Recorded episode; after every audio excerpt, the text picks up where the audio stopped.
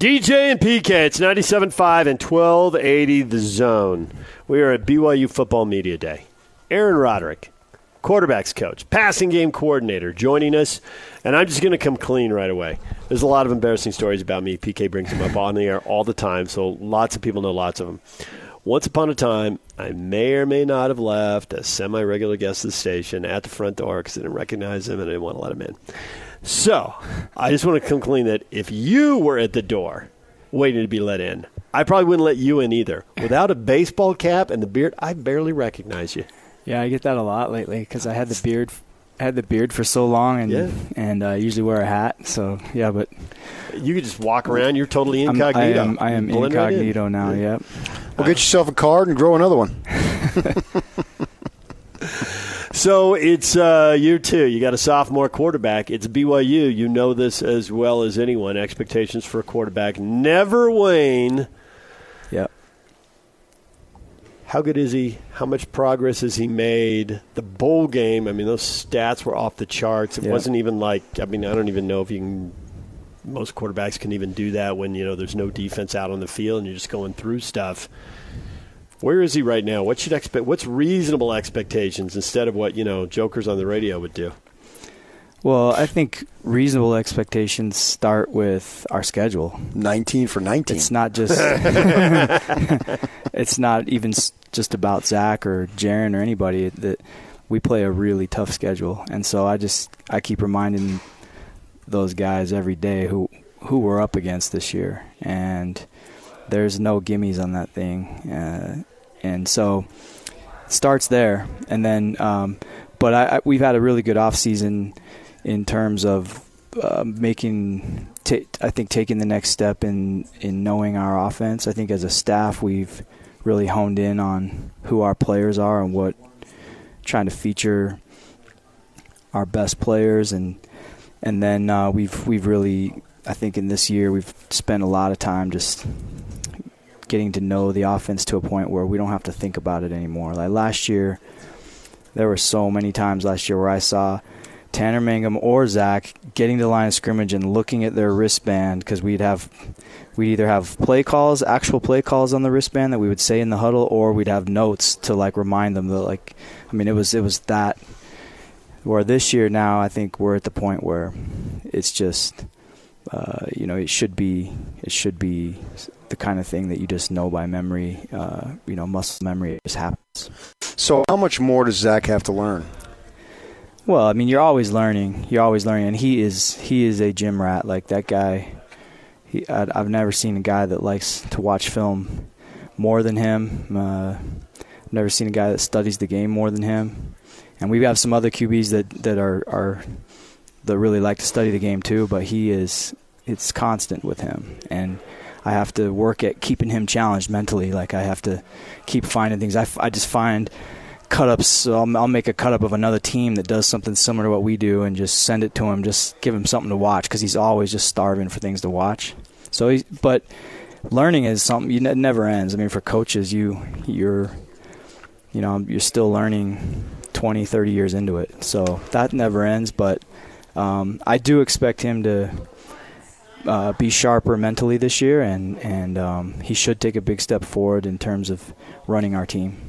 So when you show him other video, there's okay, so he gets beyond watching you and everything that's happened last season. That's the stuff you start with. When you say other teams, so is he watching what other college offenses do? Is he watching what other defenses do? And you really learn, even though you don't play that side of the ball, you know their job as well as they know their job. Or are you giving them NFL stuff? All of it. Next level. All of it. It's like, hey, I just watched 16 games of the Chiefs, and I pulled out a clip every time they ran this one play that we run too.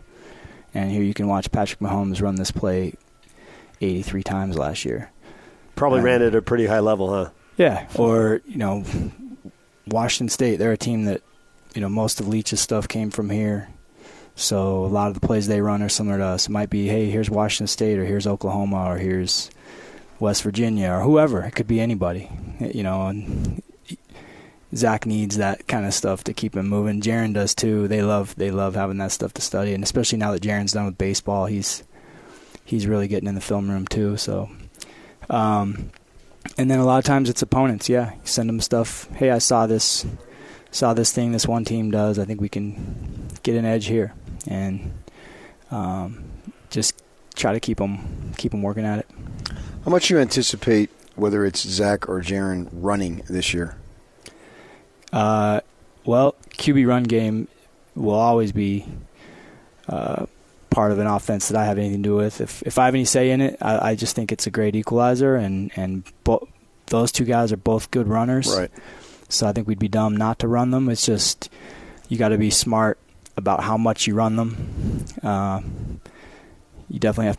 There's a balancing act there, but we want people to. It's no secret. We want people to know you're going to have to be conscious of our QB run game, and I think it slows people down a little bit how aggressive they want to be defensively.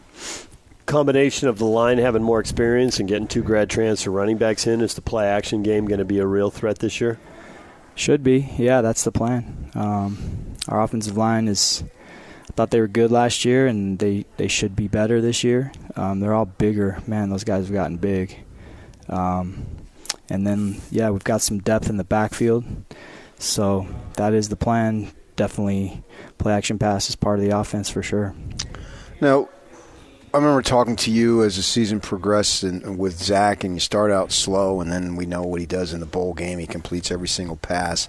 And then going into the offseason, it would stand to reason with him coming back that you would throw the ball more.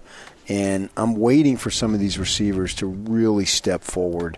How confident are you in that one or two, maybe even three of these guys can really take a leap forward and be big-time receivers for you? Yeah, I like that group of guys. This is a place where the years when BYU is good, the receivers are usually unsung. Right. But the years in the past when BYU's been really good, they've gotten experience at quarterback, and then a group of receivers that are all just reliable guys that do the job.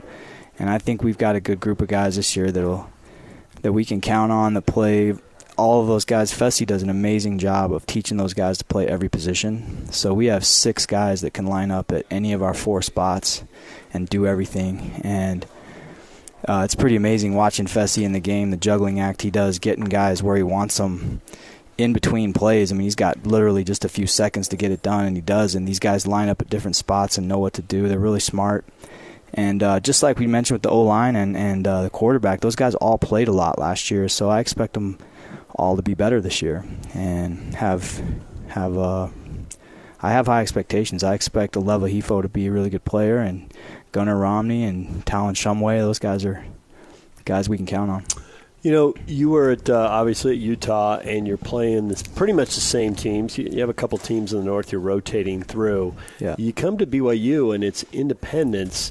Now, BYU, Utah, and Utah State all stay. Or, excuse me, Boise State, Utah, and Utah State all stay on the schedule. But how hard is it with teams coming and going every year or a couple of years? I mean, you will get a second game with Washington, yeah. But then you won't get them anymore. How much more stressful does that make the off season, or is that a bonus because they're not familiar with you either? Yeah, I think it ends up being a 50-50 thing. It can be a challenge though, yeah, because you're like South Florida. You know, like I've never played South Florida, so we got to learn about them. And I've never played Toledo before, so and I know they're really good though. I studied their offense a couple years ago, the year that I took off, because I just thought they were awesome on offense. So yeah, it's a challenge, but then it's a challenge for those teams too, and hopefully we're good enough that we present some problems to them that they got to be ready for us in a short amount of time. But I think that's pretty even. The hard ones are I think it's harder when both teams know each other really well. You know, when you played as many times as I've gone against Washington over the years, to play them again this year, like that, man, I know how good that defense is. I know how good Utah's defense is, and going against them every day for 12 years in practice. I know how good Clancy's defense is at USC and so on. Those, I know Grimey's got experience against the Tennessee staff. Those are hard ones for me when it's like you play them year after year after year and you get to know each other really well. It comes down to execution. So it's a challenge either way. It's a tough schedule. There's been a lot of crossover between the two programs, Utah and BYU, and you're the most recent one. And that streak continues, speaking from BYU experience now, but having so many years at Utah. Is Utah in BYU's head? That's a great question. I mean, I think it shouldn't be that way. It shouldn't be that way now because, you know, each game is just stands alone. Each game is just one game. But yeah, until we got to get a win and prove that it's not. So it might be. I think our players are in a good place right now. I think we ended last season with a lot of confidence, but that is it's out there, right? Let's not hide from it. It's a big game, and I've always said it's a big game, and I've never, no matter which side of it I was on, it's a big game, and you got to embrace that.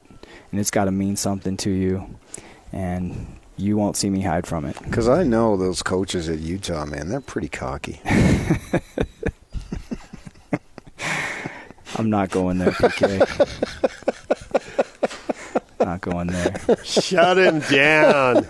I love all those guys. So and if, even if I actually, cocky, even man. If I did pop off, they would all know I'm kidding. So it wouldn't. It might. I'll pop off. I know them, but I don't like any. I might ruffle some fans' feathers, but those guys would all know I'm kidding, and they'd be blowing up my phone in a few minutes when I get off the. They all bug me, each and every one of them. Yeah. No. Love those guys, all of them. I don't know what fans want more right now, you to give up some nugget they've never heard about coaches or you to continue shutting down PK. I think people are enjoying both those things, and they can't have them both. They can only have one of them. Yeah, well. How long did it take you to get PK? About a minute. I think I got him from the start. Yeah, yeah, see? Yeah. It's a couple of football guys. I appreciate his sarcasm and his East Coast abrasiveness. I prefer to the. I would use the word tenderness. Whatever. I'm abrasively tender.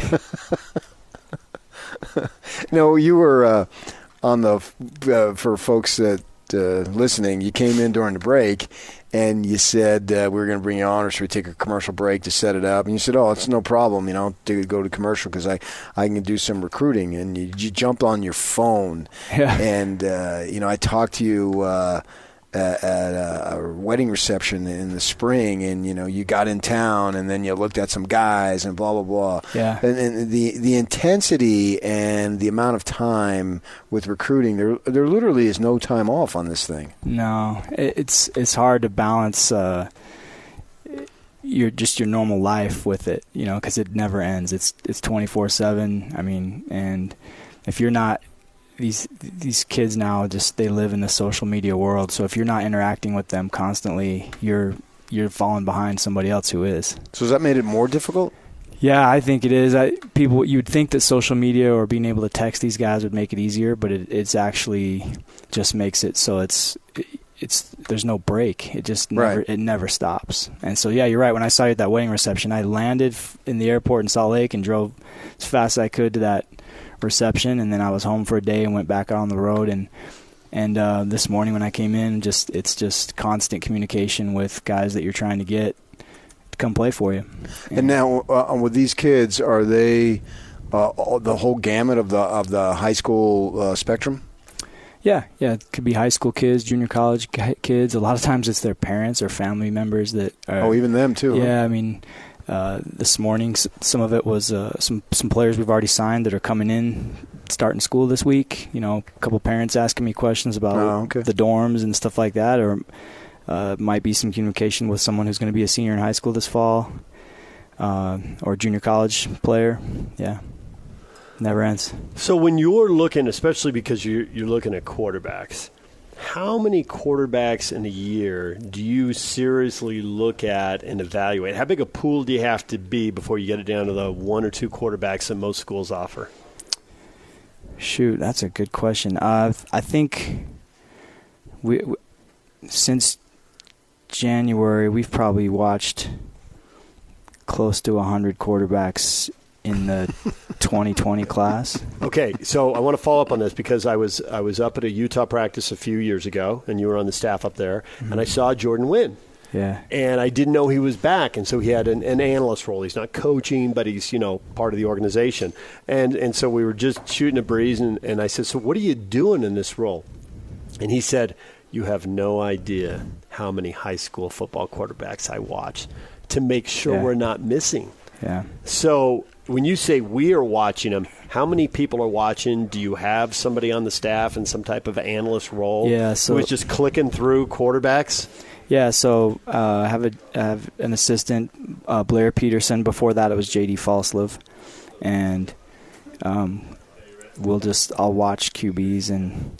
But mostly it's I watch as many of them as I can myself. And then if I like them, then I'll show them to the rest of the staff and really actually usually start with Fessy but Steve Clark's been a coordinator and, you know, get the whole staff involved and we all watch them together and then – But, Is it still possible? Because things have changed so much in 10 or 15 years.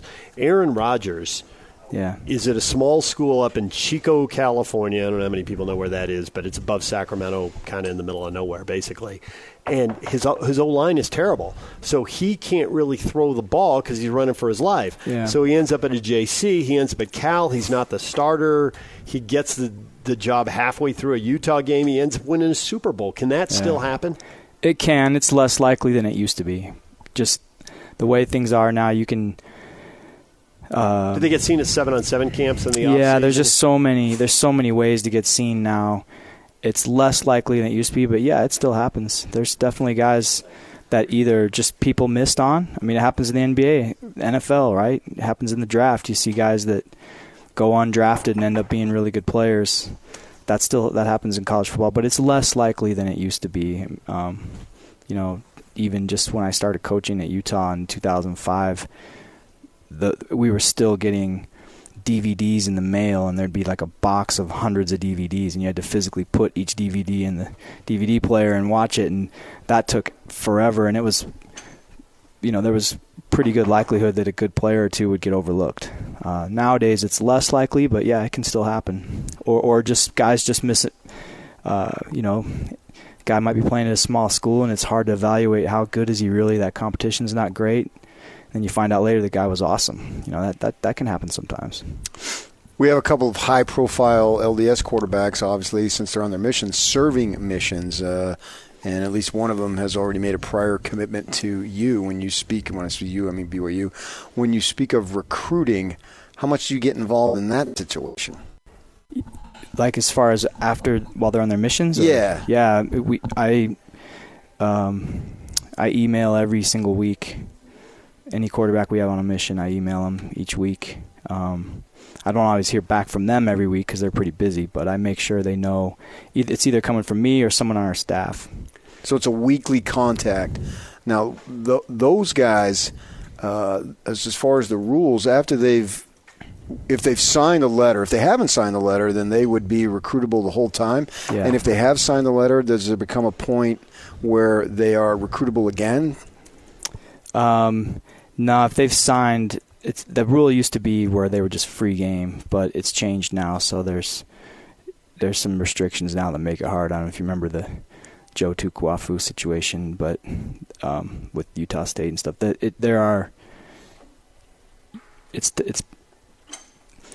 when they sign now, it's better for us than before, where it used to just be free game when they were out there. Yeah. Okay, it's if they sign with you, yeah. But if they sign with somebody else, then they're hands off? While they're on their mission, yeah. I'm not going to mess with a guy that signed with somebody else on his mission. I don't believe in that. With so many quarterbacks transferring these days from all over the country, how much do you have to keep tabs on quarterbacks because you've heard it's a small world out there? Yeah. And everybody's got – it's not – for people who don't know, it's not just the kid and his parents and other coaches you may know on the staff who are like, yeah, brace yourself. And we want him to go halfway across the country so you'd be a good landing spot. But it's also their high school coaches are talking and you're out there recruiting and all that. How much do you have to keep track of them so you don't lose track of someone who might help you as a transfer? Well, I think everyone's learning that you have to now a little bit. I mean, the transfer portal is a whole new world, and this is the first year of it, so everyone's learning on the run. But it's I mean, to say what percentage of your spots in your roster it's going to account for in the future, I'm not sure. It'll probably always be a little less here than other places. But it's not just quarterbacks. The ability to transfer now, it's going to be a free-for-all. I mean, it feels like it. At least it feels like it is to us. But, yeah, you got to keep track of those guys. And I get a little bit nervous about a guy who changes schools a lot, to be honest with you, and – I mean, changing schools once in college, that's not a big deal. There's good reasons for that. But when I look at a high school player who played at three different high schools, there's a pretty good chance he's going to play at three different colleges too. And so that's a red flag usually for me in recruiting. But one transfer, okay, maybe there's good reasons for that, maybe moving or you know, academics or coaching change or something. But when I see guys that are just hopping from school to school to school to try to find the perfect situation, they're going to do the same thing in college, and I'm not really interested in that guy. So the Conover kid, quarterback out of Chandler, which is a powerhouse down there in the Phoenix area, has committed to BYU, and you say you write him once a week. Well, in my efforts to get him to Arizona State, I write him twice a week. Well, you're going to lose. Okay. No, he's a good player. He can throw it. We're excited to get him back. He can really throw the ball. All right, well, we appreciate a few minutes, and don't take too much stuff from PK. Never. Thanks for having me, guys. All right, Aaron Roderick. He coaches the quarterbacks. He's the passing game coordinator here at BYU, and it is BYU Football Media Day. Thanks. All right, we got to take a break. DJ and PK, this is 97.5 and 1280 The Zone.